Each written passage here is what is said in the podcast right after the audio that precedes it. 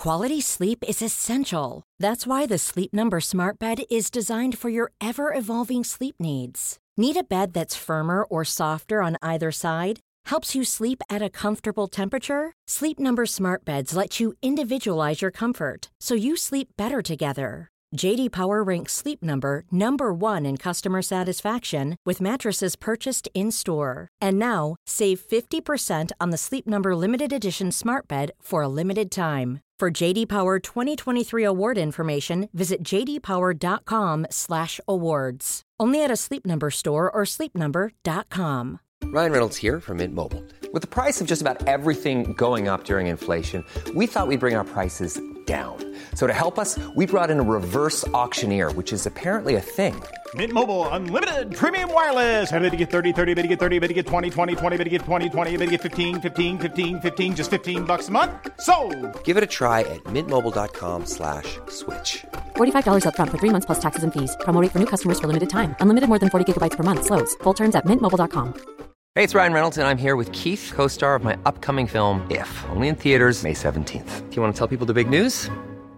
All right, I'll do it. Sign up now and you'll get unlimited for $15 a month in six months of Paramount Plus Essential Plan on us. Mintmobile.com slash switch. Upfront payment of $45 equivalent to $15 per month. Unlimited over 40 gigabytes per month. Face lower speeds. Videos at 480p. Active Mint customers by 531.24 get six months of Paramount Plus Essential Plan. Auto renews after six months. Offer ends May 31st, 2024. Separate Paramount Plus registration required. Terms and conditions apply if rated PG.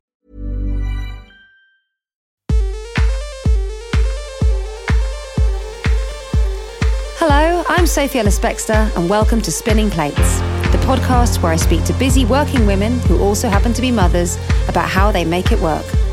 I'm a singer, and I've released seven albums in between having my five sons, aged 16 months to 16 years, so I spin a few plates myself. Being a mother can be the most amazing thing, but can also be hard to find time for yourself and your own ambitions. I want to be a bit nosy and see how other people balance everything. Welcome to Spinning Plates. Hey there, my little podcats. How are you doing this week? How am I doing this week? I'm sat here in one of the top bedrooms on the top floor. We've got one bedroom where I possibly slightly un well, actually, it's, I haven't got any choice. I was going to say unfairly. There's literally no alternative. Um, I've got my five year old, my eight year old, and my 12 year old all in a room. How much longer do you think my 12 year old is going to be happy to be on the top bunk? Hello, Ray. We need the box of the mask and accessories. the superhero accessories bag. All right, give me two seconds. I'm just recording the introduction to my podcast and then I'll get the superhero accessories. Um, Ray, how much longer do you think Kit's going to be happy to be on the top bunk? He's 12 years old now. How much longer do you think he's going to be happy? Hmm, that's how I feel about it. Ray's got. What do you think? I think maybe another year max. Uh, don't worry, I've got a plan. My plan involves essentially moving Sonny out when he's 18 into my mum's house. This is my long term plan. He's all right with it. I got mum's all right with it. That's my plan. Only turning 17 this year. He's 17 next month. Anyway, um, so this week, what have I been up to? We did a kitchen disco last night. Um, and it's actually really good fun. Uh, you never know how they're going to go, actually, because obviously they're live, so there's a lot of jeopardy involved. And it really, I got the giggles very early on because the kids well, didn't seem too interested in doing it. And my five year old Jessie, for the first time, said, I don't want to do the disco, I'm just going to play my games. I'll see you later. And then he sort of sprung into the playroom at 6.25, so five minutes before we went live, wearing a Woody from Toy Story costume with a lion furry hat, two odd gloves, uh, saying, I'm a new character, I'm called Disco Banana. So that was good. Uh, Ray came along dressed up as his toy monkey, weren't you, Ray? You were dressed as a big monkey. And I've been recording some new podcast episodes, and this week's guest is um, someone I've been really keen to speak to from the beginning of doing the podcast, actually. I think because her podcast, Griefcast, has meant a lot to me. So I spoke to Cariad Lloyd, who has got uh, two hats she wears most of the time. One hat says comedy writer and actor. She does improvisational comedy, teaches improv, does comedy writing, Edinburgh Fringe, you know, TV panelist, uh, comedy stuff. But as on the flip of the funny, funny, the other hat is all about talking to people with about grief. And so, Griefcast is um, conversations with people who've lost someone, and they're just really lovely conversations. And I think I'm. I used to listen to it anyway, even before I'd experienced too much grief in my own life. I think because I. I'm a little bit fascinated actually by grief. Maybe it's because it used to be so taboo and it's still sort of emerging. But um, after my stepdad, John Lott, died last year, I started listening more. And um, I think once you're in that club, wearing that cloak, it's really comforting to hear other people speaking about it.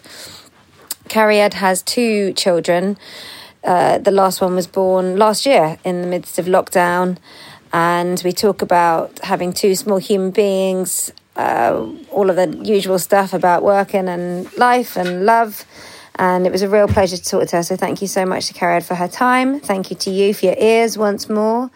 And while we're listening to this one, I'm just going to stay in this room. I think Ray's going to just hang around and we're going to find the superhero accessories in a minute and just continue having that kind of a Saturday. All right, lots of love. See you in a minute. Bye bye.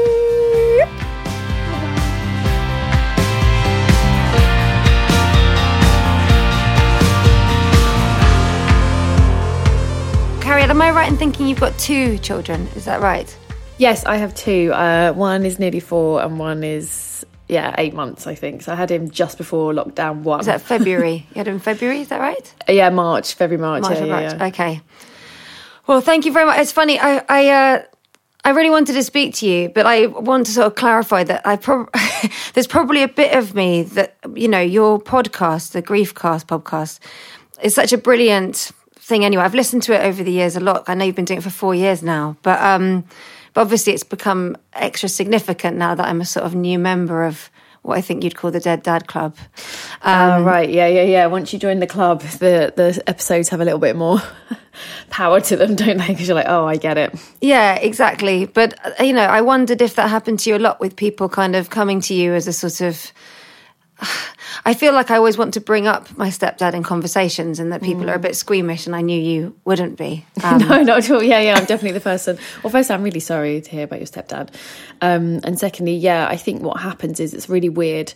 If you're not in the club at all, which, just to clarify, is what we call people who have had a significant loss, like you kind of, inverted commas, get it. If you're not in the club, you, I think when you hear, oh, there's a podcast about death, you're like, oh, mm, ugh, okay, not for me, thanks, maybe later.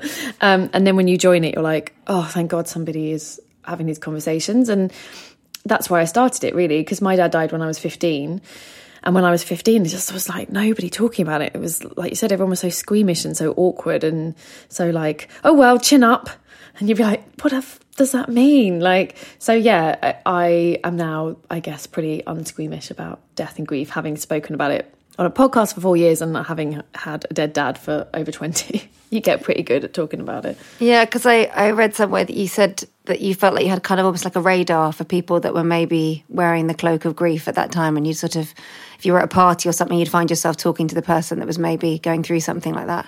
Yeah, I didn't. I didn't know how it was happening, but I'd always, yeah, you'd be at like some party like in your twenties or a teenager, and you'd be thinking, "What's the point of all this? We're all going to die." like, and then you start talking to someone, they'd be like, "Oh yeah, my like my mum just," blah, blah, blah," and you're like, "Oh, mm, oh, me too." Like we, can, and then you'd have this really genuine conversation with someone about life and death. And then you turn around and your mate's just like thrown up a bottle of archers and is like snogging the bloke that she said she wasn't going to snog. And you're like, God, this is hard. It's hard to know this. Like when everybody else is is just like living because they're so young. But yeah, I did get quite good at sort of accidentally sussing out people who wanted to talk about it. And I mean, I guess you could say quite good, or you could say people who didn't want to have that conversation backed away from me. Yeah. So I was probably left with the only person who was like, "Yeah, actually, I want to talk about it," and everyone else was like, "Okay, cool. See you later, Carrie. I'm gonna get a drink." Oh, she's talking about death again. Well, do you think, as you mentioned there, that it's kind of it's quite an awkward bedfellow to your teenage years and seeing your mates like drinking peach schnapps and snogging people and stuff. So, did you feel like it did was like an extra, like the third person in you know in the room when it came to like you and your mates, and then the fact that you're grieving through it? Definitely. When I, I I talk a lot about teenage bereavement, and when I've interviewed people who've lost um, people as teenagers, I think the problem is the joke we always have is like you're you know one day you're 15, the next day you're 45, and it just ages you so quickly because you know you're you you're aware of mortality and like most teenagers aren't understandably like they are reckless and they do what they want and they don't think about these things because that's the point of being a teenager so it kind of it steals your teenagehood and it happens if you lose a parent you know under 10 as well like it, it steals your childhood a little bit because you're sort of aware of things that you don't really want to be aware of at that point. You know, you'd you'd quite like to be. Um, you know, before he got sick, I think you know, like my biggest concern was like,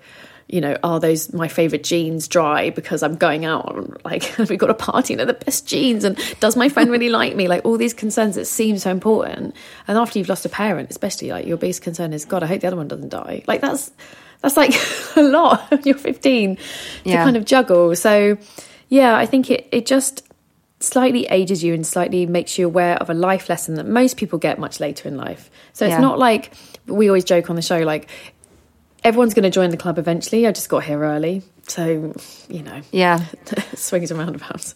Yeah, and I guess as well, it's uh, when you lose someone when you're sort of before you're an, an adult, or you know, at least sort of independent and have that space. Then I think you can probably feel a little bit more at the mercy of chronology, really, because it happens in such a sort of uh, significant time of your life, and then you can sort of distract yourself out of it sometimes when you're younger, and life is still going on, and it might be that it takes a long time to catch up with you the significance of it, in a way that probably doesn't happen in the same way if you're in your twenties or thirties, where um, people talk to you about it in a different way and they pick up you know you're better at, at, at, like modifying your emotions or saying oh today is a sad Yeah. day Well, i guess when you're younger it probably gets bit more lost in in amongst everything else that's happening Definitely. And the research that I've read and from talking, you know, to doing over 100 episodes of Griefcast, what I've, you know, sort of not scientifically can say, but can say is what happens if you lose a parent as a teenager is you don't deal with it till you hit your 30s. So your teenage years are just shock. Like, what just happened to me? Your 20s are just like kind of chaos, lots of things that you don't connect to the death. You're like, that's got nothing to do with it. That I can't say goodbye to people and I'm really anxious. That's, that's just separate issues. And then I think most of us hit our 30s and like, oh, hang on, I think I haven't dealt with this because. And I used to feel really guilty about that, but now I'm much more kind to myself, and I'm like, oh, you just you just can't deal with it as a teenager because you don't have the vocabulary. And I think it happens. I think what's interesting now is because teenagehood is slightly extended. So people in their sort of early 20s are still, you know, they're not buying houses and having kids like my parents' generation are. So I think a lot of young people feel like that as well. Like, you mm. know, most of their friends are still partying or going out at like 22 23 24 and then if you lose a parent at that age as well like it's like oh you're this bit where you're supposed to have fun i mean i guess what I talk about a lot in the show is that there's no good time. there's no good time to lose someone. And whatever time it is, there'll be specific things that affect you. Mm. And it's just about trying to be aware of, like, you know, if you're a new mother or if you the mother for the fifth time and you lose someone like it, there's a very spe- whatever's happening in your life will be affected by that grief and trying to get people to accept that there's never a time it's fine. There's never a time that's like oh well they died but never mind we move on i'm this. You know and i know people in their 60s and 70s have lost someone who are bereft by it. Like hmm. it, it's grief. It's just grief. It's it's how we process someone dying. And i guess as well there are different types of grief in that the grief that comes along with tragedy you know someone dying earlier than they should or you know in the wrong order of, of how life normally plays out that's got to be a slightly different different type of grief i'm not saying it's i'm not saying that one has more weight than the other no but just no yeah grief with tragedy is It's true. And we talk again, the thing I always say is like there's no grief hierarchy. Like whatever you feel, you feel, although the one caveat to that is child loss. And everyone kind of agrees on that. Every expert I've spoken to has gone, it's a completely different room of pain because it's not the right order in things. So um, I do think, but I think, you know, I've spoken to people who've, you know, lost a grandparent and it has destroyed them in the same way as somebody's lost a father. Like it, it's about your relationship to them, what they meant to you, where you are in that point. Like grief hits so many points of your life. So mm-hmm. y- yeah, and if they if it's a very tragic death, if it's sudden, if it's a shock, if you haven't seen them, if there's been an argument, there's so many things that can affect a relationship, which will then affect a grief. Yeah. So I do think it's about being really kind to yourself and just allowing the grief to be there rather than justifying it. Grief is an emotion, just as like sometimes you're happy for no goddamn reason. Like sometimes you're really sad for no reason. Like it's like, oh, well, I said goodbye to them. They were in their 90s. Like they died peacefully. You can still be sad as much as someone who's like, oh, they were crossing the road and a bus hit them. Like these hmm. things are sad. It's just sad when someone dies, and I think we like to apply logic to justify our emotions to make ourselves feel better of why we're grieving, rather than going, we're humans. If something happens to us, we will grieve. So you, you mentioned that you had a baby in February, the- so March, you said this year. Yeah, March, Yeah. So just before the world all completely tilted, which Just literally pretty, before lockdown, yeah, pretty bonkers hospital. timing. Um, and then your eldest, do you say is four? Yes. Yeah. Yeah. She's four. And so was she born around the time that you set up the podcast? Yeah, yeah. like I did a really odd thing, which now I look back, I'm like, what was that about? But I am a bit of a workaholic. And when I got pregnant with my first child, because I'm a performer, it's quite hard to be pregnant as a performer. I definitely found a lot of doors were a bit a bit closed and a bit hmm. more like, well, you're pregnant, you know, you don't need to come and do this gig or you don't need to come and do this job. So I kind of started thinking about a podcast because I was like, well, I could do that at home.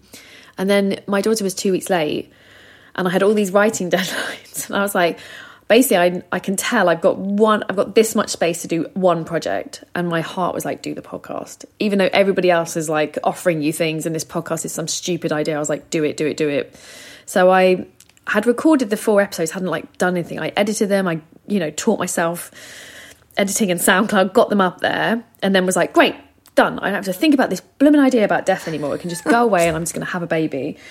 And then I had her, and then I just started getting emails from people going, oh my God, like, I didn't know other people felt like this. I thought I had a breakdown. It sounds like I'm actually grieving. Um, I've never told my wife what happened to my parents. I, I was told never to mention it, and now these people talking about it is making me realize, oh, this is how I feel. So then I was like, oh God, shit! like, seems like this is uh, like useful and helpful, and maybe this would help me and help other people. So, yeah, I literally they're the same age, the podcast and her, basically. That is pretty time. crazy, but it's probably there's probably more to it than you know. Yes, definitely. Like I'm sure my therapist um, would, yeah, have an opinion on it. Yes, but um, paging Dr. I think it was also about just wanting something that was mine before I had a baby. That Mm. would be, and I think also, which is very common when you when you've had an early bereavement or you know bereavement in your twenties, whatever. When you then have a child, it it it raises a lot of a lot of issues because suddenly you're becoming a parent when you don't have a parent around, and it's it can really things that you thought were very dealt with are suddenly like, woo, we're still here. you didn't deal with us. We've just been dormant. So I think it was also about deal- processing my dad's death as I became a mother. Yeah. that was really a lot to deal with. Is that something you'd thought about before, like about how it would be when you became a parent? Is it something you know? Did you always think you wanted to have kids one day? Yeah, I always knew I wanted to have kids and I always knew like he wouldn't be there, but I didn't really go any further. I just mm. stopped myself there because I thought, well, that's a painful thought. Let's end that there. And of course, once you've had a baby, you you can't stop the thought and you start thinking about them when they first had you and and you realize how you obviously you really realize that they were just people doing their best and all the stuff that you maybe were like oh that's so annoying you're like oh it's really hard it's hard being a parent i always thought that you were that they'd muck some you know things that you were annoyed about. You're like why didn't they do that? Why didn't they do that? You're like because they were tired. Because they were really tired and you were annoying. That's why sometimes they were mean or shouted. Um, so it made me a lot more empathetic i think to his plight. And um, and yeah i think it just brought back a lot of pain. And funny enough when i started the podcast and i would mention i'd had a baby and someone emailed me and was like oh just so you know this is going to be hard. It's going to bring up loads of grief stuff and this i mean she must have been about a month old and I was like, what a weird thing to say. Like, how mean. Like, of course it's not. And then I was so grateful that they had kind of warned me. And so we talk about it a lot on the show now of like that that process of shifting from, you know, not a parent to a parent if you don't have a parent or if you've lost, you know, a brother or a sister or grandparents or another child. Like it that shift in your life will bring up the losses because it suddenly becomes more poignant who's not there. Definitely. And there's things they're missing out on enjoying Yeah. with you and meeting that small person that's, you know, a continuation of the family. And also the place where you turn to for advice or just to, you know, talk back about an earlier memory or what do you remember me at that age or the casual stuff? That's, that can be really hard. Definitely. And my husband has lost both his parents. So she's like, we've got, my mum is the only one going. so we're very precious about making sense. She's always trying to go up ladders. I'm like, stop going up bloody ladders. like, it's dangerous. There's only one of you. So it Always feels a bit yeah, like the beginning of an episode of Casualty when people are doing that sorts of thing. not yeah, not having someone there for those questions or yeah, like you said, memory, all that silly stuff that doesn't seem like it means anything when you have access to it, but when you don't, is so painful. So previous to you having your little girl, were you doing? Is it comedy all the way and writing? Yeah, I was. I was an actor. I was. I went into comedy because acting was slow, so I was like, oh, I'll just write my own stuff. And then I did Edinburgh, and then you know I always did lots of improvisation. So I started a show called Austentatious, and we do improvised Jane Austen, and it was just yeah, comedy, radio, like whatever, whatever anyone was willing to give me money to do, basically. So I didn't have to be a temp. I was a temp for a very long time, um, and then yeah, I was very lucky enough to kind of be able to generate enough of my own work to make it work. So yeah, that's why when I did get pregnant, I was like, okay, you need to think of something that's not gigging because you can't you can't go out and gig anymore. That's and I didn't want to. I didn't want to leave her. That was with the shock to me. I thought, mm. oh, but pff, God, just leave her. She'll be fine. And then you get to a gig and you're like, oh, I don't want to be here. I want to be with them. And that I didn't expect that at all. I thought I'd be much much sort of cooler and not bothered about my I know children. it is hard all that, especially with the first one. I think because also Yeah. if you're doing things like like stand up and Edinburgh stuff, it's it's quite hard to know if you're still that person. Sometimes I think once you've had a baby, you sort of lose yourself a little Mm. bit. Sometimes. Yeah, definitely. I'd completely lost myself, and you have to reform yourself, which is really hard. And if you've lost someone, you're having to reform yourself in the way that you did when you lost someone. So that's why I think it's um, a bit sort of like triggering. I don't love that word.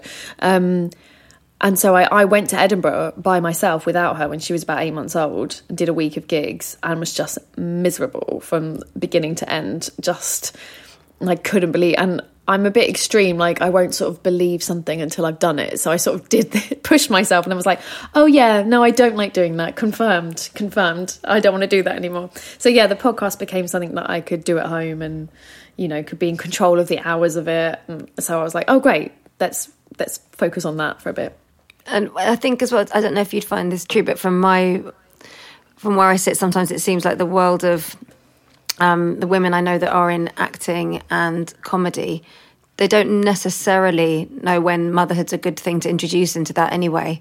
Um, so maybe I don't know. Did you have many peers that had already done that? No, I really didn't. I really didn't. I had a few. I knew like two other women who were comedians and they lived in South London and I'm not South.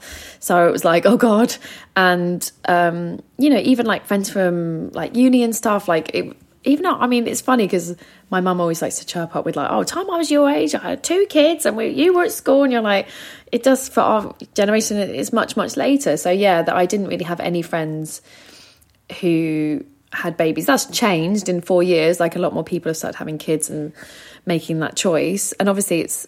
I have plenty of friends who don't have kids, and that's absolutely fine. They can completely support you. But again, it's that slight feeling of that I talk about with grief of like I would never say to anyone you're not welcome in this club. But it's like, do you really want to be in the grief club? I mean, I wouldn't. It's not great. like, don't walk in here unless you have to. And a bit with motherhood, it's like it's quite intense. and It's quite stressful, and there is there is something really healing about talking to someone who is in the same predicament, much as my friends who've chosen not to have children also have friends that they talk to about that. So it's important Yeah. that women have other women to talk to about those choices because society will always make you feel wrong about whatever you've done. Yes. Yeah, and I think um, it's a bit like like uh, with, with my podcast. Ostensibly, it's talking to women about how things change for them when they've had a baby, but obviously, there's all sorts of things that can happen in your life that make you feel the same emotions in terms of mm. thinking, "Hang on a minute, am I happy with where I'm up to? What kernel of this is? Where's me in all this?" and and actually, it's funny you mentioned about the podcast feeling quite sort of selfish about it. I think that's such a underrated quality to have in your life actually something that you just feel is yours and you can be a bit mm. protective over it and i think a podcast is a pretty perfect medium for that because it does feel so so intimate and you could totally set the boundaries of when you record how you record who you want to speak to. But when you did i mean i suppose podcasts were definitely around but i feel like the kind of trajectory of people taking it as a, a place where they go to get their information and find a community is kind of growing and growing all the time Oh yeah, like when I started, lots of comedians were doing them. It was like lots of people were doing funny podcasts, but that was that was it really. Like it was very it was compared to now, it was so small, you know, like I remember like yeah the first British Podcast Awards, which was so tiny, and then the one then the next year I entered and and no good way to say that I I, I won some, and it was like you know, st- bigger, but still not as when I then hosted the next year. And it was like, oh my God, this place is packed with people. and all the people who'd been there from the beginning was like, do you remember there was like 30 of us? And like we all knew each other because we were all from comedy or like sort of television. And yeah, I'm, I, I feel lucky to be honest. I feel like I happened to choose a medium that circumstance, the invention of iPhones, the invention of good headphones, and a pandemic have made like, oh, couldn't be more perfect to have a podcast. so, oh, that's just one good choice. But in the slightly like roulette of life, like I wasn't sitting there being like, you know, what would be good? You know, what's clever? I really, I, I find my best decisions always made by just doing what I want to do. There's never any like, oh, that would that would be good. And I remember in 2016 walking along, being pregnant, and I just thought to myself, God, everyone's got a bloody podcast. All these comedians got bloody podcast. And I thought, if I had a podcast, I'd just interview people about death. oh, that would be terrible. No one would listen. So, and I literally just batted it away. It was like, God, can you imagine? Like, why would anyone do that?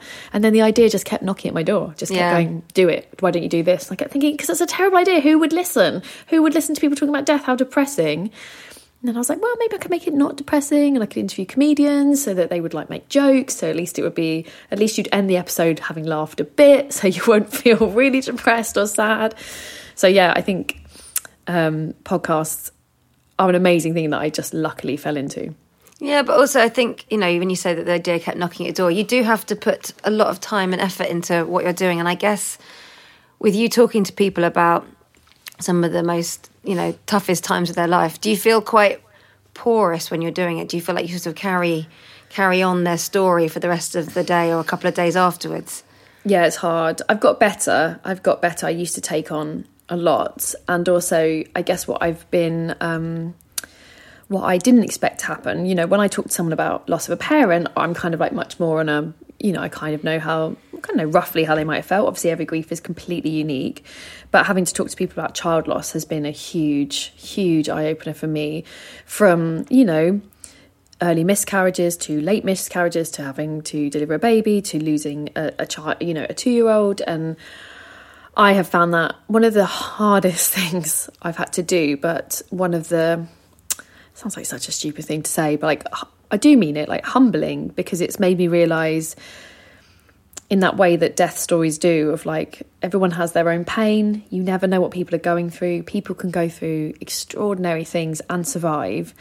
And that's not to sort of you know i, I don't like it when people like make a podium of victimization of like but look what they did how amazing it's like it's still shit for that person but just seeing the strength of people and how they're willing to share that narrative has been really amazing and then putting out an episode there's a particular episode by um, Jayson Greene who lost his daughter um, when she was two years old, and he wrote a book about it called Once More We Saw Stars, and it's incredible. And it was one of the hardest interviews I've ever done. Like I just, I just felt, yeah, it was just so emotionally difficult. And putting it out there, and then just getting emails from people being like, "Thank you, thank you for talking about it. It's really helped." Or, "Oh, my friend had just lost a child, and I was able to recommend it." And so, as long as it, I think, as long as it feels useful, um, it can be a really it, it gives you that strength to to carry on. But yeah, I you know, I didn't expect that when I started this at all, and I've had to learn to kind of yeah, sometimes put the stories away and be like, that's not my story. And I've got better at it. Definitely at the beginning, it was it, it was hard not to feel like you were conjuring the dead a little bit too much. Like- Well, also you're like raising all your own kids at the same time, so presumably, the time you're talking about um, that little, you know, the two-year-old that died, you're raising someone that's probably around the same age. And I, Mm-hmm. I was listening um, the other day to the the conversation where you spoke to Sarah Brown um, Yes, for yeah, Baby yeah. Loss Awareness Week. So I think it was only in October. Um, that it was released, and that was, you know, when you've also got a little baby at home. I think you said your little one was only about four months old then. yeah. And I think that was really you know, hard. well, that is really hard. And I mean, you know, if you're the thing that happened, I felt like instantaneously when I became a mum is that if you're reading a story and you're reading about something that happens to a child, you're in that story. That child is your mm. child for that for the moment you're you know you're engaged in it. And like if I watch a film and there's something that terrible that happens to a child at the beginning, I'm always like, that's that's such a cheap trick. You've got me now. Mm. You've like totally hooked me because how can I watch anything happen to a small person and not put yourself in that narrative, even if it's just touching the outsides of it? And when you're talking to people in an intimate way, that's a really big thing to take on. I mean, have you ever spoken to someone and thought, I don't know actually if they're really, if I'm the right person for them to be speaking to when they're opening up? I I felt like that with the Sarah Brown interview. So Sarah lost um they lost their baby. I think it was 10 days after she was born and I think again please forgive me my dates are not very good. I think it's about 18 years ago that happened and they Yeah, set up the Jennifer sounds right. Brown um, research laboratory which has done incredible work for neonatal survival and it, yeah, you know, she's an incredible woman. And she was so kind because she actually messaged me before we did the show and she was like are you sure you want to do this? You've just had a baby. And i was like yeah fine. Yeah that's what i do. I talk to people about death. No no biggie. Don't worry about it. And she was like you really don't have to do it now. We could wait. Because she obviously fully was aware of like i'm going to tell you this story. Like I, and i was like yeah yeah yeah fine. And it's funny that episode i in my i always record an introduction sort of separately just say this is who i'm talking to. And in that episode i apologized because i just was like i just felt like i'd done a bad job because i just felt it was too close to my birth for me to because I'm the same like if I if I see anything with child loss like in television I can't watch I can't, like literally I live my life watching Strictly and MasterChef because I like I can only cope with like the worst thing happening is someone gets voted off. Yeah you were very good I was a big fan. Um okay, so I can cope with is like oh they got voted off but they have a like like I I am so emotionally weak when it comes to any kind of narrative because of I think what the stories I talk about in real life but then again I had some very kind emails from people just saying there's there's no there's no right way to talk about this. You know, child loss, death is really hard, and and I'm always saying that to people. It's funny you don't take your own advice, do you? But like, if I have a friend who's lost a parent, and I've got other friends being like, "Ooh, what should we say?" I'm like, just just say you don't know what to say. Just say, you know what, I'm so sorry. This is so awful. I'm probably going to say things that are really wrong. Feel free to tell me if I'm wrong, but I just want you to know that I love you and I'm here.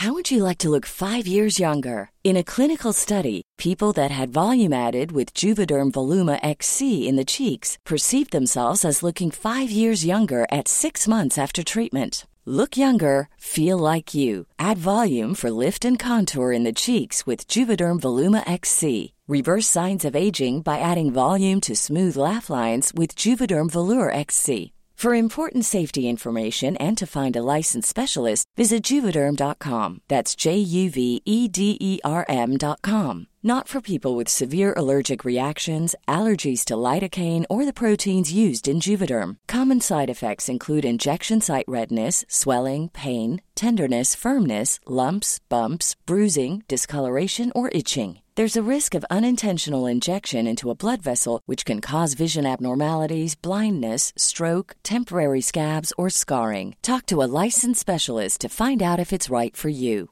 You should celebrate yourself every day, but some days you should celebrate with jewelry. Whether you want to commemorate an unforgettable moment or just bring some added sparkle to your collection, Blue Nile can offer you expert guidance and a wide assortment of jewelry of the highest quality at the best price. Go to BlueNile.com today and experience the ease and convenience of shopping Blue Nile, the original online jeweler since 1999. That's BlueNile.com. BlueNile.com. Hey, I'm Ryan Reynolds. Recently, I asked Mint Mobile's legal team if big wireless companies are allowed to raise prices due to inflation. They said yes. And then when I asked if raising prices technically violates those onerous two year contracts, they said, What the f are you talking about, you insane Hollywood ass?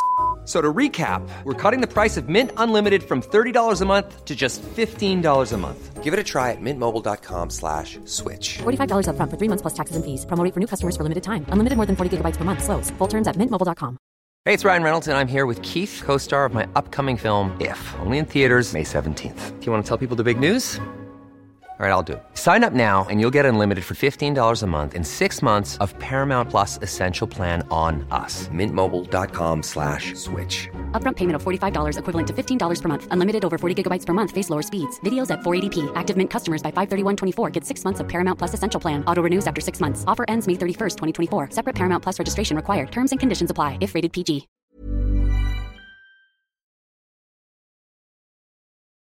Like there's no problem with being wrong but we as a mm. society as a culture find it really difficult. We feel like we should know everything. And it's like why? Like when at school did anyone sit you down and tell you this is what death is. This is what someone sounds like when they're dying. This is how you should organize a will. Like this is how to speak to people about it. Mm. And the thing that i always compare it to is when I was growing up and there was like, you know, somebody had a baby and the town and you'd hear my mum would, I'd hear her talking, oh, lovely, oh, it's lovely, oh, how are you? Oh, yes. I- And I learned, I listened and I learned, oh, when there's a new baby, you have to make these noises. Like, that's what you do. Like, you can't just go, oh, baby, thanks. Anyway, I don't want to talk about, like, okay, good, lesson learned. We talk about babies when they turn up.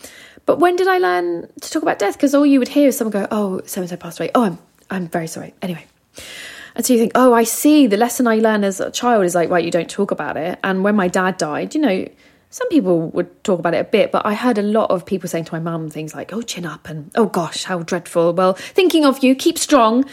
And so I was like, oh, I see. No one talks about it. And then I was left thinking, well, I want to talk about it. Like, it's this huge thing. Why does no one want to talk to me about it? So I think it's about acknowledging that we all need to get better at it. We all need to practice it. We need to talk about it in front of children so that they learn when they're older. If it happens to a friend of theirs or any awful situation, they know that they can be wrong, be, you know, get their big clumsy feet in the way and that that's okay. And again with baby loss, I think just being willing to start the conversation is what I and again I haven't been through it so I'm only speaking from what people have said to me but being willing to have that conversation or at least try and do it really messily is better than going please don't talk about it you're upsetting me 'Cause it's like, Yeah.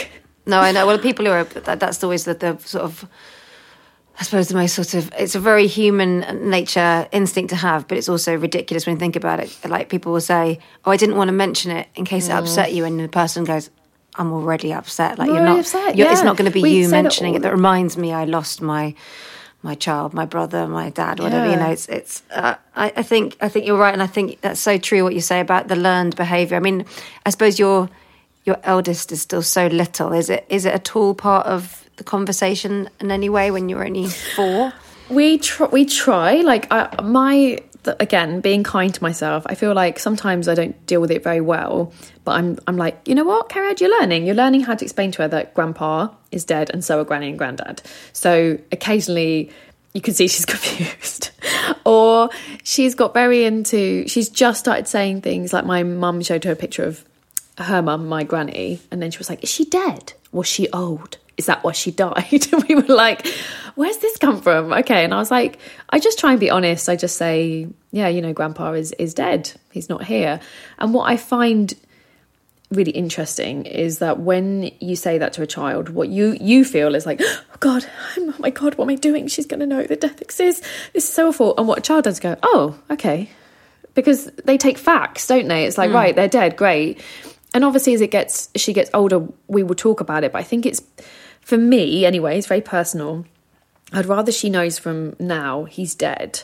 And so then she can start getting used to the idea of what happened and people die rather than 12 being like, What? Your dad's dead? You've never mentioned it. Like, hmm. what does that mean? I'm obviously, I'm not going to be that person because I do a podcast about death. So I, Yeah, I don't it's mind not gonna talking be you. about it. so yeah, exactly. She's going to, she's going to find out pretty, pretty soon. So yeah, I just try and think, get it in the vocabulary now. I'm not, you know, I don't like show her pictures and be like, there he is, he's gone. Like, but equally, like, if she sees one, I'll be like, oh, that's my daddy. Yeah, he's dead. My husband had a really funny incident. They were in the playground and um, he was with her and there was a little boy and he was a bit confused. He was like, where's her mummy? And he was like, oh, well, she's working and I, I'm, I'm looking after. He was like, hmm. And then he looked at my husband. He was like, where's your mummy? And my husband was like, oh, well. And he just didn't quite know what to say. So he said, Well, she's dead. And he went, All right. And then he ran off, went, His mum's dead. His mum's dead. and my husband was like, What? Like, you're like six. Are you trolling me? Like, what is this? Why are you shouting it everywhere? But obviously, he just, this kid just didn't know what to do with that information. And, but yeah, my poor husband was like, didn't quite know if he should have said it. But yeah, he was like, I mean, that's one way of dealing with it, isn't it? It's like, yeah, that's taking being open to the, another extreme, Yeah. I would say. But um, I see you've got a book coming out next year. Is that right? In February. I do, yes, about death. I love to talk about death, guys. Yeah, it's it's um called "You're You Are Not Alone," which is what I say at the end of every episode. Um, and it's based on yeah things that I've learned from doing the podcast, basically. So it's about grieving and how it works, how it used to work, you know, what not to say to people, what to say, um, you know, and yeah, lots the why the five stages isn't unhelpful, like modern grief, basically, sort of like a helpful modern guidebook to dealing with death, which yeah, very sadly is now obviously very apt. But when I started writing it, we didn't have a pandemic, so it, it didn't feel like it was going to be quite so on brand for 2020. Yeah. It really is. It's very, very, very on brand. I mean, I, th- I think that's you know you said before about when people have wandered into you know the sort of the grief room and you've thought, oh, you sure you want to be in here? It's not tons of fun, but actually, I've always been quite fascinated with um, the way we culturally deal with death, and I think it's come out of the fact that you know I've always found it a bit a bit icky knowing what to say, but I really want to be better at dealing with that. So I think your book will be brilliant because if if everybody you know even for people who haven't had a really significant loss themselves they'll know someone that has. And just being able to keep that conversation. And i think from my own experience when someone's lost someone or when i have you just want to be able to bring them up whenever you want to so that they're because mm. they're still part of your life. They're still ongoing. And while you're here they're here. So that thing where you kind of mention them or your you know your friend mentions someone they've lost and you kind of you know, you'll kind of obviously want to say like, oh, here we go. But then also, once you actually let it unfold, it's so much healthier, isn't it? Just to have it interwoven into everything else that's going on, and then it's not a big kind of boulder that's dropped every once in a while where you think, oh golly, I don't know how to handle that. Yeah, and I think that's what I mean about talking to my daughter about it. Like, if you make it this, you know, huge mountain you're going to have to discuss with your friend or like bring up, it, it becomes big. But if it's just something you check in regularly, and that's, oh, you know, we always say on the show, just check in regularly with someone who's lost someone. Like, and it doesn't have to be like, hey, I'm going to come round, I'm going to stare at you and be like, how are you? Like, a text, how are you doing? I'm thinking of you. Yeah. I'm thinking of you is the most brilliant text I think you can send because it's just like I don't it, we all know what it means. I don't quite have the words. I know this is too big to put a text message but like I'm just letting you know I'm here like Yeah. and it's something you said there which is so interesting which we bring up a lot of like just because he's dead yes he's dead but I'm still alive therefore my relationship with him eh, continues. And that's what's hard when you have lost a parent and you become a parent is that relationship changes again but instead of being able to um, have that conversation with them they're not there. So you're evolving by yourself with like oh this is how i would have talked to my dad and they're not there to finish that conversation. So it's so important that we realize like yeah dead doesn't mean that's it they're gone they never existed. And uh, it's a really lame comparison but i always talk about if someone has a child and when they're 10 years old they're still looking after them. You know no one's like bit weird. They're 10 get over it. Why are you still talking about them? Like we let people talk about their kids the whole of their lives. Why do we do that with other family members? Be like your dad died 20 years ago. Oh when am i gonna wrap it up. I'm kind of i get it. He's dead. It's like well he's still my dad. Like it was kind of a big kind of important person to me. So yeah i think if we can just get better at having the small conversations like you said the little ones and the other thing I think people, I wish people would be kinder to themselves. So if someone brings it up, and I've had this, I, I'm not perfect by any means. Someone brings up someone who's dead, and it's a bit of a moment where you think, oh, uh, I don't know what to say. And then the moment goes, you've missed it. You've missed your window of talking about death, and suddenly children are there and it's too busy. Yeah. There's nothing wrong with going back and saying to someone, I'm really sorry, you brought up your dad and I just didn't know what to say, but I want you to know that I've thought about it and I am willing to have that conversation. I just got a bit panicked when you when you did it, but I'm very sorry. Because I think we sometimes think, well, that's done. I missed my window. They said it. I wasn't prepared. I thought we were having a normal cup of tea, you know, talking about strictly, but suddenly death got brought up. Oh god. Like it's absolutely fine to go back to people and be like, "Hey, oh, I've been I've been shit. I'm really sorry. I wasn't there for you at the beginning." Like, and I've had people who've joined the club much later and then message me who knew me when they were younger and go, God, I'm really sorry. I, I didn't deal with that very well. And I'm like, don't worry about it. You were 17. Like, what could you have done? like, it's fine. But I also appreciate them being like, God, we didn't talk about that at all, did we? And you're like, no, no one, no one really did. So there's always room to um, repair what's happened, and there's always room to have that conversation. It doesn't have to be the perfect time or a big conversation. It can be lots of little conversations. Yeah. I suppose it's. So when you started the podcast after you had your baby, um, did you always feel like, oh, I've, I've got this real impetus now to keep this going? Did it feel quite a natural uh, bedfellow to new motherhood? Yeah, it weirdly did, I think, because I think I'm just thinking out loud. I think I was so used to being the girl whose dad died. Like that had been such a formative part of who I was because it happened when I was very young. And now I was expected to be this mother and just happy and joyous. And I wasn't. I had a really difficult birth with my first with my first child and very, very difficult recovery. I got re-hospitalized for stuff and I was not well for a long time. So I wasn't enjoying it at all. At all. I was really miserable. So I think part of me really appreciated still having a space, like you said, that was mine, though I could talk about who I used to be and death and this world that I was quite familiar with. Hmm. And it grew very organically. Like, as I said, I, I, I record the first series was four chats, and I thought, well, you don't need any more than that, do you? Four covers it. it's all right. And then, of course, you start meeting all these different people with different stories and you're like oh my god that happened to you. That's incredible. That's incredible. This you know and then people start emailing you going oh you haven't actually covered this kind of angle and you're like oh yeah i haven't. I haven't covered early miscarriage. I haven't covered grandparents who raised you. Like there's so everybody has such you know Yeah. fascinating narratives. So yeah it just kind of grew and grew from that. And i just kind of in my head actually my first ambition was to do 52 episodes because then i was like there's one for every week of that first year. Okay.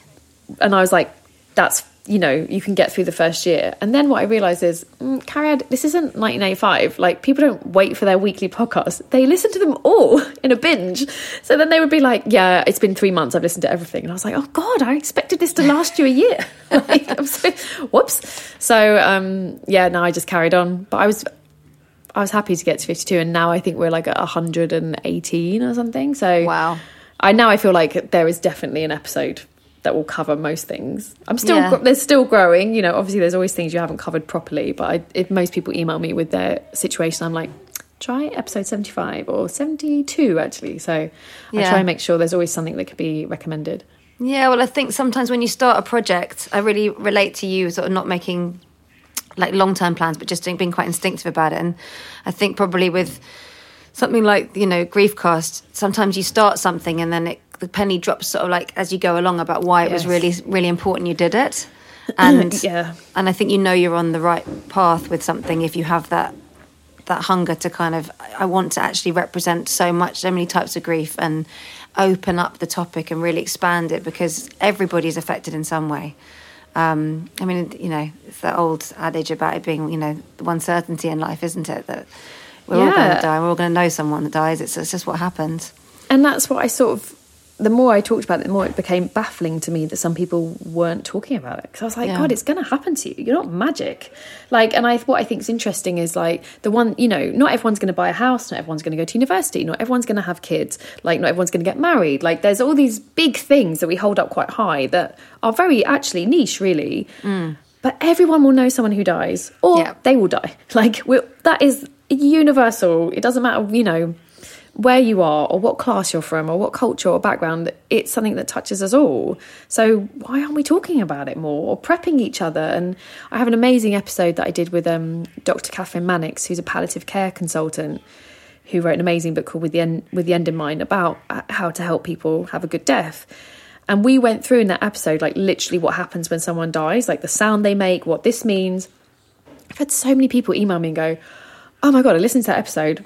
Then my something died, and I was able to go, Oh, I see. That's not pain. That's okay. That's what this means. I'm like, That should. I feel like so passionate. Like people should know that these sound like when someone is dying of a terminal illness, very specifically, obviously, not um, if something happens more in an accident way. Like the doctors and nurses are aware of what happens when someone dies as you know as they should be and we're not and they can't stop and tell you like oh this is okay they're busy or as we know or doing hmm. their best as they can under the circumstances. So if more people talked about it if more people knew what happens when someone dies much as you know we talk about with birth like you know how a midwife can look at you and be like nah you got 3 hours mate before I need to do anything like we need to have those instincts reminded of ourselves. And when people died at home more i think people were more in touch with it. And i'm not saying god you know not everyone has that choice and not it's not right for everyone. My dad didn't die at home. Like he he couldn't have done. He was far too down the road of um, sickness to be able to do that.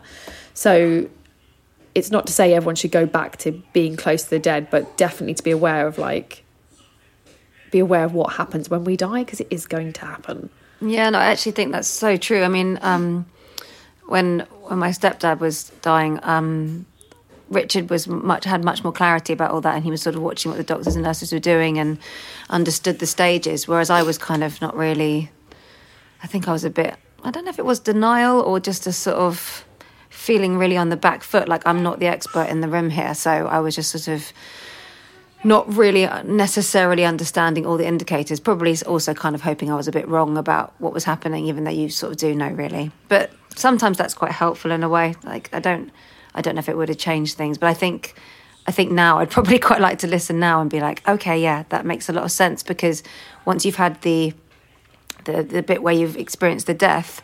You think a lot about what goes, goes before, but actually, that, that very intense bit when they're actually dying is something that you don't really. That's not a memory I revisit very often. No, it's not, not like it's not like a course not. massively really important part of. Yeah, it is, and it also doesn't feel like it says much to me about my relationship with John or Mm. anything that's necessary in that way. But it's still quite it's quite traumatic. It's in the room for all really it's really traumatic to watch someone die it's really Mm. traumatic and and that again like to just talk about these things of like that doesn't mean what do i mean like I think sometimes because something's traumatic, we just avoid it, and it's like, but it still happens. It's still there. Like I watched my dad die, and it it was really traumatic. And for years, I was like, don't think about it. Don't ever open that box. And now I've got you know, and it's taken me twenty plus years to go. Actually, that happened. It was really important. It was really painful, and that's okay. Like that's okay. Those two things can exist together. That it Yeah. was painful and awful. It doesn't represent our relationship. It was really awful and horrible, but also it happened, and I can allow that to have been. But I've had people email as well about that episode saying, "Oh, you know, my so and so died 20 years ago," and I listened, and now I'm like, "Oh, I always thought they were in pain at that bit, or I always thought this, and now I realise they weren't." So it's never, again, it's never too late to understand what happened with the death, and I think your body protects you. I definitely went into the kind of bubble when my dad died of like, ah, la la la, I don't really know what's going on. I'm a teenager, don't really want anyone to explain it to me. And um, the day he died, I asked not to go in. I said, oh, I don't want to go and see him today. Can I just have a day off? And my mum was like, I think we might need to go in today. And I was like, oh God, I just want a day off because I was just unable to process it. And I think also that sounds like you had great support from him and if if you have someone you love and trust absolutely who can then who can take that role of this is happening it enables your brain to go i can check Yeah. out a little bit because i can see that somebody else is is looking at it in a slightly close way that i just can't right now. And that's Yeah. that's what a good death is is having those people who can support you and hold your hand through it as you hold their hand through it the person who's dying. It's it needs so much to help someone die as much as it needs so much to ha- get someone to be born you know? It's like it's not neither of those processes are very simple. Yeah, no, it's true, and I think, I suppose it's just uh, it made me think as well a little bit about listening back to that chat with Sarah Brown and her talking about how prematurity can affect babies, and I ended up having two premature babies, and there's a lot of stuff I didn't really understand about what prematurity meant, and I and even now I've got my, my eldest is 16, the next one down's 11, and you know some things are still coming to light about. I don't know, certain learning difficulties, sort of, you know, dyslexia, dyscalculia type, you know, in that spectrum. And I'm sure it goes back to premature babies. And I'm like, why didn't anyone at the time just say, by the way, this is some things, I could have saved myself ages of just trying to work stuff out. But I think, yeah, as you say, the doctors and nurses at that moment, they're busy, they're doing the job that's at hand. And there's just lots of conversations that maybe just don't get had because if, you know, if maybe had someone had come up to me when I had a three day old baby and said, Oh, by the way, you know, they might find some aspects of the conventional education system a little bit challenging when they're older, I probably would have said, Can you leave me alone? Just, just Exactly. That's the thing is like, again, it's a bit like birth, or, uh, you know, I think once you've had the baby, like, why did no one tell me? And you're like, people might have said it and it might not have gone in because you just, what's the point of taking in that information right there? And that's what I, again, like being kind to yourself. Like, there's so many things that I was like, oh, I should have done that. I should have said this to him, or I should have realised he was dying then. And you're like, someone's dying. You just get through the hours and the minutes Yeah. with them. And then in time, with therapy, with talking to people, with love, with support, whatever you choose to do, you can go, oh, yeah, I guess I- that I could have done that, but, I, you know, I didn't. And that's okay as well. Like, I, I made the choices I made under the circumstances. And that's why I love that episode with Kathryn because it's so sort of calm and from the point of view of someone who's seen people die so many times and understands the process of that to just have someone very calmly explain it to you. It Yeah. made it it related to my dad's at 20 years on. I was like oh i remember him doing that. That's what that was was it? Like oh okay. Nobody explained that. But if you're not going to retrain as a palliative care consultant why would why would these things come come along to you? It's true. It's true. Well, jumping ahead a bit. So you you've had your baby, your second baby this year. Were you a bit apprehensive then if you had quite a difficult time after your first? Yeah, I was, but I mean to go. I um, I am not massive, as in like I'm short, petite person, and my husband is a very tall man, and so I uh, learned from the first time that. We make giant babies, and um, this time round, it was so big that they scanned me every week, obsessively insisting I had gestational diabetes because how would a baby be that big? And I kept being like, they kept testing me. They were so suspicious. They were like, you definitely got it. You definitely got it. And the results kept uh, coming back. Not you don't have it. And they were like, but he's so big. He's so big. And I was like, uh, yeah, I don't know what to say other than my husband is really tall. He's six foot four. Like, what? I'm five foot three. Th- let's just do the maths here.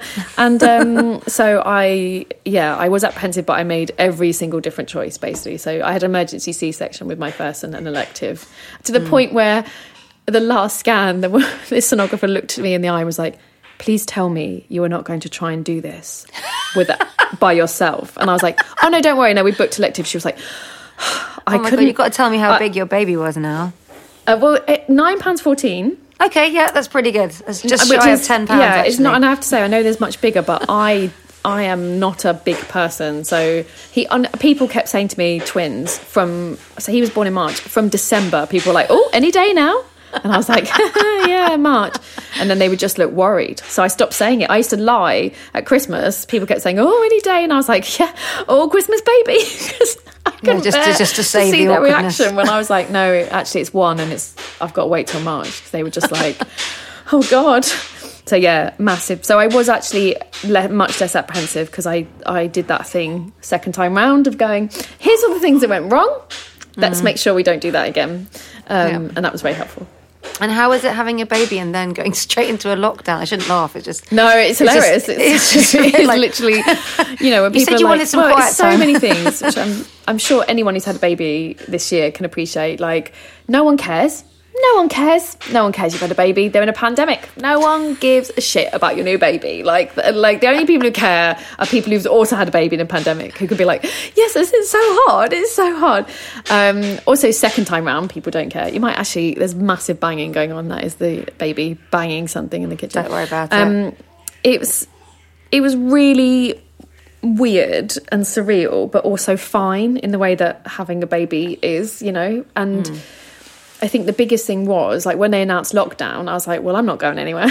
like, I hadn't any plans to go anywhere. So I wasn't that bothered because I was like, oh, well, okay. And actually, then my husband was at home and I didn't have to do like get her to nursery. So I was like, oh, well, you know, for the first month, I was like, this is actually quite nice. No visitors. I'm not having to stress about anything. Month two, I was like, okay, okay. But I'm starting to think I'd like to, you know, see a friend. Month three, I was like, this is unbearable because it was just like having the, you know, um, she was three then, having three year old at home, having no childcare trying to keep her entertained. I mean, he really definitely had second baby syndrome where like it just was like containing three year old when you're only allowed to go out once for an hour. It's Yeah. like, is he fed, fine. Ignore him. He's fine. He's Oh, just yeah. he's fine. You Don't even look at him. When you're stuck at home with all your kids, you just have to prioritize. Like, who's the one here that Yeah. needs to be dealt with, and then yeah, Yeah, exactly. Well, I'm not speaking to you because you've got way more, but I found two like, oh my god, this is so hard. Two is so hard. But then I think having that for me, it was all defined by the little ones actually, because the elder ones like they they were quite self sufficient, and Yeah. you know my eldest two, if I'm like, okay, it's a day where you know we're just gonna loaf around at home, they're like, that's brilliant. They Yeah. like to spend all day in pajamas anyway. So it was really it was really the little ones where I was thinking, oh, how do I do this? And when Yeah. Lockdown started, Mickey, my youngest, was 14 months. Oh god, right? and yeah, I just so you've he been was so similar. busy, yeah, busy all the time, and um, you know, just what do I do with him, really?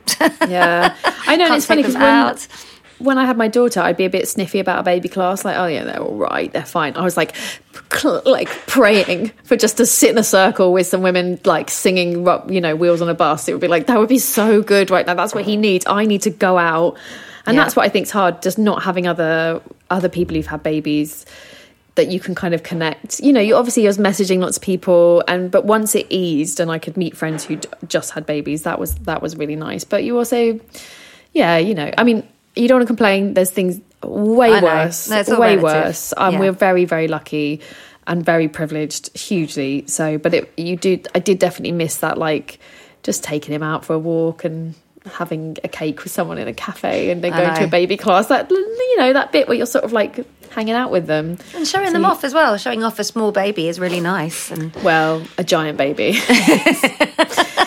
I'll give you an example. He is now eight months. He wears 18 to 24 month clothes. he's so he's so strong. I'm not joking, Sophie. I live I live in a, a big block of flats. There's no lift. I have to I have to climb a lot of stairs. He carried a loaf of bread up. He just held it in his hand. Eight months old, just carried it. And I was like, he's so heavy. I'm like, oh my god, I can't carry you. And I was like, oh, he's sort of holding the bread. And I was like, okay, well that's good. I'm not going to disturb him. yeah, he's like, oh my god, he's so strong and so massive. So, but yeah, I didn't get, I didn't get to show him off. But people still stop me and go, oh, what a love, what a lo- Bonnie baby, which means your baby's massive. That's what Bonnie means. We all know. that is what Bonnie means. I had Yeah. a, my third baby was very chubby. I used to have that a lot with him too. Um, and is it? I, the other thing I wondered about for people who've had babies this year, if when everybody says about how rubbish 2020 is, you like. Can we just have a tiny moment for all the people where this is actually their birth year? You know, woo! Something Tell you what, mate. I, uh, okay, first child, 2016. Do you remember 2016? Trump got in. Oh. David Bowie died. Everyone spent Oh, yeah. the whole year going, "This is the like- worst year ever." I was pregnant. I was like, I mean, it's some things are good, like some things are okay. All people did to my face, God, this year is awful. Can't wait for it to be over. And then I thought, well, it can't get worse than That's true, 2016 was really- when I had her, and everyone was moaning to me all the time. And then 2020 happened, and I was like, literally a constant barrage of this is the worst year ever. And I was like, well, remember that. Remember 2020 people. Because you were also people who moaned about 2016. Yeah. So hey, when we we might go back to 2016 joyfully right now. So just appreciate what you've got at the moment. No, that's so true. And I've actually only just I'm only just out of sync with you because I had yeah 2015 and then 2019. So Oh, just, right. Yeah, just yeah, yeah. Slightly out of sync. You got in the good years. You got in the good years. 2016 is when everybody there was loads of deaths. There was loads There was. of celebrity deaths, and everyone was as well, really and- sad about it. And then yeah, Trump got in at the end of the year, and everyone was like, "Well, cancel it, cancel 2016." I was like. I mean, I had a baby. It was that was a good thing, and also Yeah. I was also quite um, postnatally depressed and ill. So I was like, yeah, maybe this, maybe I've made a terrible decision. This is awful. Oh, but then I. I got much better. Do you think the the podcast helped you with that? Yeah, I do. I do. I in a way, you know, way that I would never have foreseen and didn't consciously choose. But I think it.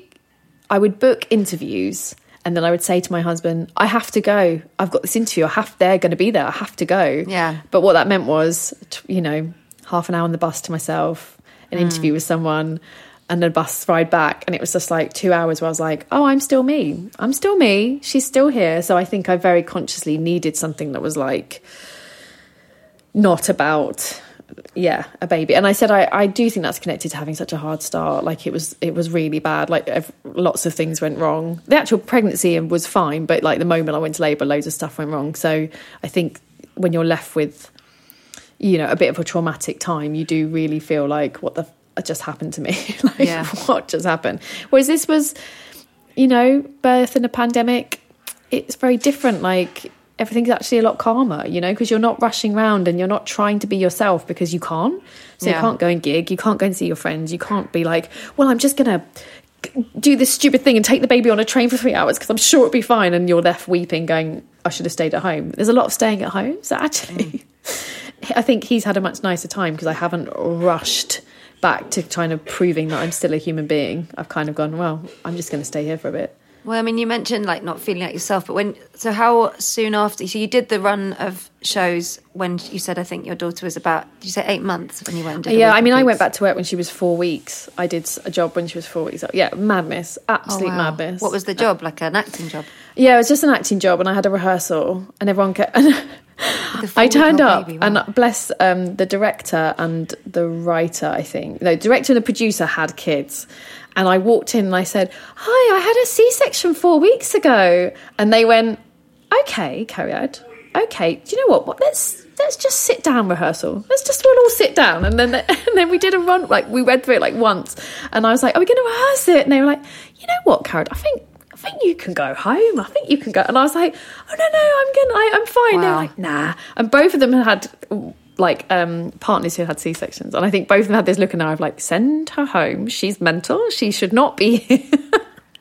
that was for Murder in Successville, which I yeah. Wow. I yeah. Then I filmed when she was like six weeks old, but like self-employed, you know, like yeah, yeah. Well, it, people, I've had other people definitely. I've had other mums definitely judge me and be like, "Oh gosh, I could, I couldn't have done that." And I'm like, "It ain't no thing as maternity leave when you're self-employed." like, no. and then of course, you know, I then didn't work for like three months or something. You know what I mean? So you have like weird bits, or I'd do one gig, or I'd go and do another gig. So that's the thing with self-employed. People think you go back really early, but it's like, oh, actually, I'm going back because I don't know what the next year is going to look like. Yeah. So I'm going to have to do something now. But yeah, I definitely had a few people be like, "Oh God, I don't know how you did that." And it was like uh, painfully, and because I had a bill to pay, so I did Well, it. also, there's no one telling you that you're, you're not allowed to, and you actually, you know, I think you kind of do it if you can, and then sometimes, as you say, you sort of try things on, and then look back and think, "Oh golly, actually, that wasn't." yeah, mean, I, definitely looked back and was like, "Oh, that was yeah, I shouldn't have done that," but I did, and it was all right. Yeah, you get It's through fine, it. It just feels a bit weird. I remember when I had my third baby, and I was so convinced he was going to be premature. I'd left a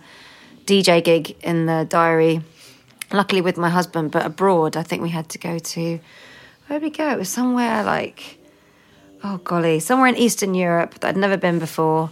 And I'd forgotten about it. And then I had a six week old, and I was like, oh, I looked in the door. I was like, oh, we're going away tomorrow. And it was just, it really threw me. Um, so yeah, I had it's all part of the away. process, isn't it? Like you, Yeah. that's what I think. With my second, I got much better at Yeah. being like You learn, You know what? you? Sometimes you do stupid things. You just you just Yeah. learn from it.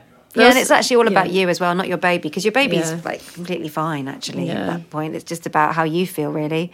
There's no real rules to it. I mean, now nowadays, I mean, I suppose this year's been a very odd shape, but ordinarily, what's the sort of divvy between your sort of acting and comedy and all that, and improvisation, and your podcast life? Yeah, I, it's sort of just in the mix, really. So Just I like, I, yeah, I just I act, I write, I do lots of improvisation, and I do the podcast, and um, yeah, this I run an improv show called Austentatious, which would normally be performing weekly, doing a UK tour. We would have done Edinburgh, so that's like a huge part. Yeah. So yeah, it's just like I, I just add it to my roster. How long has Austentatious been around now? Nearly, I think we're about to hit ten years actually. Really? But, um, yeah, Oh, I know, I know. I but knew it'd been a long time, but I didn't has been- realise it was that long. That's amazing. Yeah, it's mad, isn't it? Um, it's quite long for an improv group. They normally implode, so we've done quite well. Done really well. Yeah, so that we were supposed to have a full West End run. Like we, you know, they they tried to do a show the week we went into lockdown, and the theatre got closed. So yeah, we were still kind of like, should we be here? What's happening? Mm. Yeah. Because that was, you know, Nobody the- when everyone didn't quite know, and I was in hospital being like, "Are you guys going to do the show?" And they were like, uh, "We're at the theatre, uh, not sure." So yeah, Austentatious is also a huge part of what I do, and then griefcast is another massive part. And then I'm writing um, the panto for the National Theatre this year, co-writing Ah. it. So I'm also doing that. Oh, I didn't know moment. that. Oh, well, thank you for giving me your time. You've got lots of other things to do. oh, any excuse to have a little chat and a cup of tea is joyous, to be honest. I love it. You know Thank what? for That is me. basically the secret of, I think, why I started this at all. It's like, this is literally, I'm not even joking, all year, this is the only time I've had, I've been able to have an uninterrupted conversation. It's actually it's, just what hybrid grief. You're like, no, no, no one's allowed to come in. It's actually very important. I'm I'm, actually working, but you just get a moment to yourself and a cup of tea, and you're like, oh, if I can't go to a cafe, I'll have a podcast. Exactly. really recommend it. Um, to the extent where I think I kind of get a bit surprised when people say they've heard them because I'm so selfish about it. I sort of, you know, I, if, even if no one listened, I'd still be recording series Well, after series. I think that's a good podcast. That's the sign of a good podcast. If you're like, I'm just doing it for me, you say, I enjoyed it. That's where other people then go, oh, I enjoyed it too. You're like, great, great. Uh, I will let you get get on to your all your other projects in a minute. But how, how I did want to know how the improv stuff helps with raising kids. That must be quite a useful skill to have, being able to improvise. Surely. It is. I definitely think it is it, because the big thing about improvisation is there's no wrong. So mm. you yes and everything. So like if they say they want to do that today, cool, that's what we're going to do today. And but it's I found it took me a long time to put my improv brain into my mum brain because my mum brain was like, "No, I've put the play-doh out nicely. I bought some pine cones in. We're going to do this because I saw it on Instagram and now I want to do it because I think it makes me be a good mother." And then she's like, "I don't do this. This is really boring. I want to draw on my feet." And you're like, and I've got much better at going, "Yeah, okay, let's draw on your feet then. Fine." Like just whatever you know be Yeah. led by them but yeah it definitely helps in terms of um, making up stories it's really handy for uh, doing gibberish that's another big improv thing pretending to speak french which is we've started doing so we both she pretends to speak french to me and i speak french to her but now she thinks she can speak french So you she literally like, yeah, yeah. So Okay. I do. Je me la bouche la la manger tout ce que de la parce que la bouche s'il vous. Euh, et peux-tu demander la je les peux-tu les petits là? It's just made up, which I love. It's my favourite thing to do. And then she saw a man speaking French, and she was like, "Oh, I can, I can speak French to him." And she was going, souci, souci, souci." I was like, "Oh God, this feels very racially uncomfortable. Actually, culturally uncomfortable. I just do it as a silly thing to make you laugh." And now she, she was like, "He's not speaking French like we do." Like, yeah, he's French. That's what's happening, darling. He's Yeah. actually speaking a language. um, so yeah, it definitely can help, but you know, you still, you still ultimately have those days where you've got nothing. You've just got nothing, and you can't. Like I had a, them this even this morning. You know, everyone woke up early. Nobody behaved themselves. Everybody was screaming. One of them wasn't wearing trousers. One of them wouldn't eat anything unless it was on the floor. Like, it's just like improv is no help then. Like, No, like- but also you've got to pick and choose your battles. Like my Yes, fifth one, like I literally sometimes will just give him his food in a little bowl and put it on the floor like he's a cat. I think I'm going to have to start doing that Mm. because he's just so determined to be on the floor. So I was like, today, I was like, he was just picking Oh. up cornflakes off the floor. And I thought, all right, maybe that's. Don't worry, they were really small cornflakes in case someone thinks I'm choking him. No. Um, they were like No tiny judgment crumbs here. of cornflakes. And I thought, well, you seem really happy. That's what I've got better at. You seem happy. So Yeah. who am I to disturb you? No, I saw Mickey the other day. He had something in his mouth. I said, "Mickey, what are you eating?" He went, "Cat food." No, don't worry, they survive. It's okay. It's all I right. suppose if you put his food on the floor, sometimes he is going to get confused. Poor kid. Oh dear. He'll be a Um, comedian. It's a great story. It's a brilliant stand-up routine about how his mother thought he was a cat. Mm, you've got to be able to laugh around here, Yeah. definitely. Otherwise, Definitely. it's definitely the opposite. yeah, I think that's like that's what we've got better at is just laughing. Whereas we used to always think we'd failed, you know, like mm. oh we've done this wrong. This isn't what you're meant to do. And now we've both got better at turning each other and being like, I mean, it is hilarious that you know they're both screaming and both naked right now. That is quite funny. if I was Yeah. watching this, I'd think it was funny. It's just and everybody else it. has that. It's not. It's actually is what most people experience. It's just that we don't normally talk to people about those things. And I think that's one thing I reminded myself of this year actually. Because when I had my first baby, someone bought me that awful book, the Contented Baby book, Oh God. and I literally put it in the bin because it was just like, Ugh, this is not how to. This is not the kind of mother I think I am, and it made me Yeah. feel terrible. There's like two days I attempted it. You know, it's all very regimented about, you know, which breast you're feeding from and how high up the blinds are for Oh, what God. daylight's coming in, and how much toast you're eating. It's very odd. Um, when the pandemic started, I felt the same kind of thing of like, oh, all the other families are organized and they're in routines and they're getting up early and they're doing exercise together and then they're going for a bike ride and then they're doing the homework and they're on it. And then after a while, I was like, I don't know how to be that family. I just know how to be our family. And then I just kind of, my shoulders just dropped and it was like, let's just do what we do. We don't have to worry about that super family. Like, maybe they do exist, but I'm not capable of being that person. So I don't stop. think they exist either. I really don't. I think you know, social as we know, social media is such a dangerous, wonderful, wonderful, amazing tool that's also like made of glass and will cut you if you're not careful. yeah. So it's like you have to be so careful because I had the same. I was like, right, we're gonna like get up every morning and do a different topic, and I'll take the baby, then you take her, and, and I was like, we're all standing there, you know, covered in food, weeping. It's just like, yeah. As soon as I just was like, as long as like no one's screaming. It's fine, right? Like, Yeah, like, exactly. if they're screaming, they're hungry, something's wrong, they've hurt themselves. As long as like they're happy, it's fine. And like our parenting has changed during pandemic as well. Like we had no television before the pandemic, and we were quite strict about it because I grew up like watching so much television. So I'm I'm addicted. I have to really be careful. Mm. And then the pandemic lockdown started. I was like. Mate, I've ordered a telly. he was like, "But all these decisions we talked about." I was like, "Out the window! We are being locked down. We're having a television. Frozen Yeah. is on. I'm doing it." I, I was like, "We need to give up on these these high standards and just, yeah, do like you said, be the family that you are." It's, as any advice, isn't it? Just be be yourself. It's it's much easier. Mm. Yeah, it is. It is. Oh, Cara, thank you so much for talking to me. Thank you. I've absolutely loved so our lovely. conversation. And go and find your enormous baby. God, so big, so massive.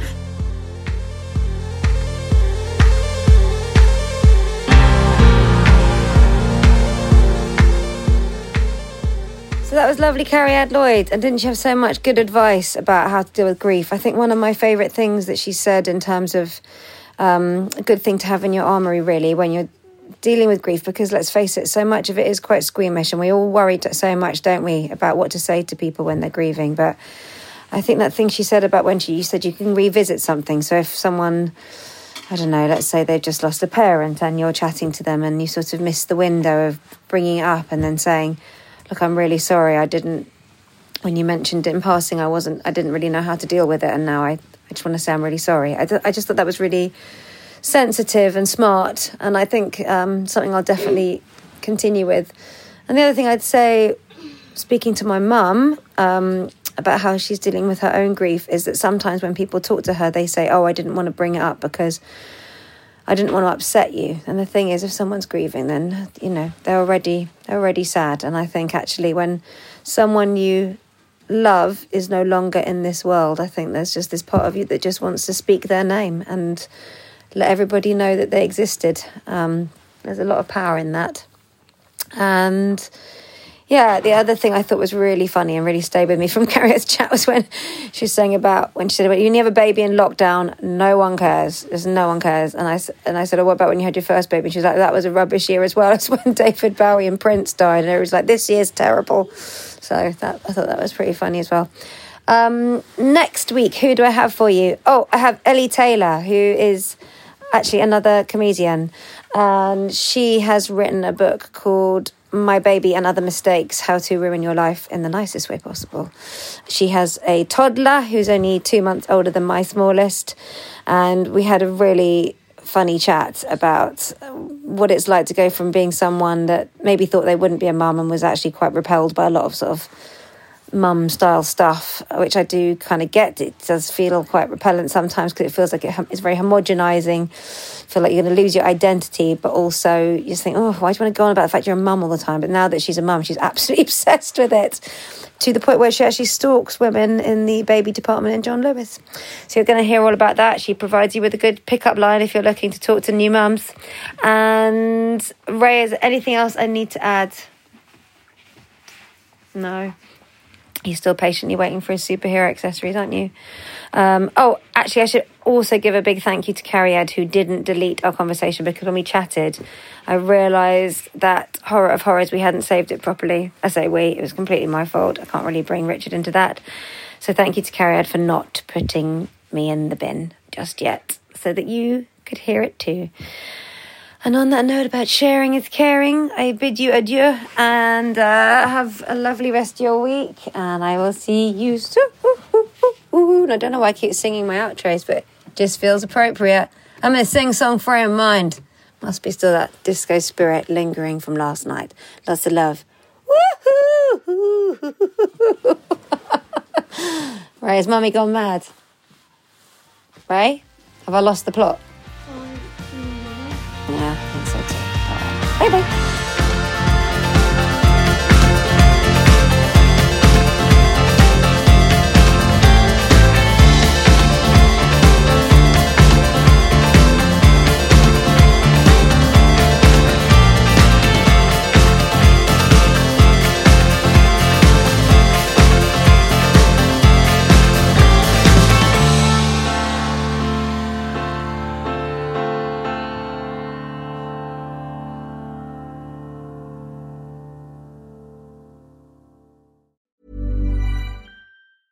Mom deserves the best, and there's no better place to shop for Mother's Day than Whole Foods Market. They're your destination for unbeatable savings, from premium gifts to show-stopping flowers and irresistible desserts. Start by saving 33% with Prime on all body care and candles. Then get a 15-stem bunch of tulips for just $9.99 each with Prime. Round out Mom's menu with festive rosé, irresistible berry chantilly cake, and more special treats. Come celebrate Mother's Day at Whole Foods Market. Hi, I'm Daniel, founder of Pretty Litter. Did you know cats tend to hide symptoms of sickness and pain? I learned this the hard way after losing my cat, Gingy. So I created Pretty Litter, a health monitoring litter that helps detect early signs of illness by changing colors, saving you money and potentially your cat's life. Pretty Litter is veterinarian developed, and it's the easiest way to keep tabs on your fur baby's health right at home. Go to prettylitter.com and use code ACAST for 20% off your first order and a free cat toy. Terms and conditions apply. See site for details.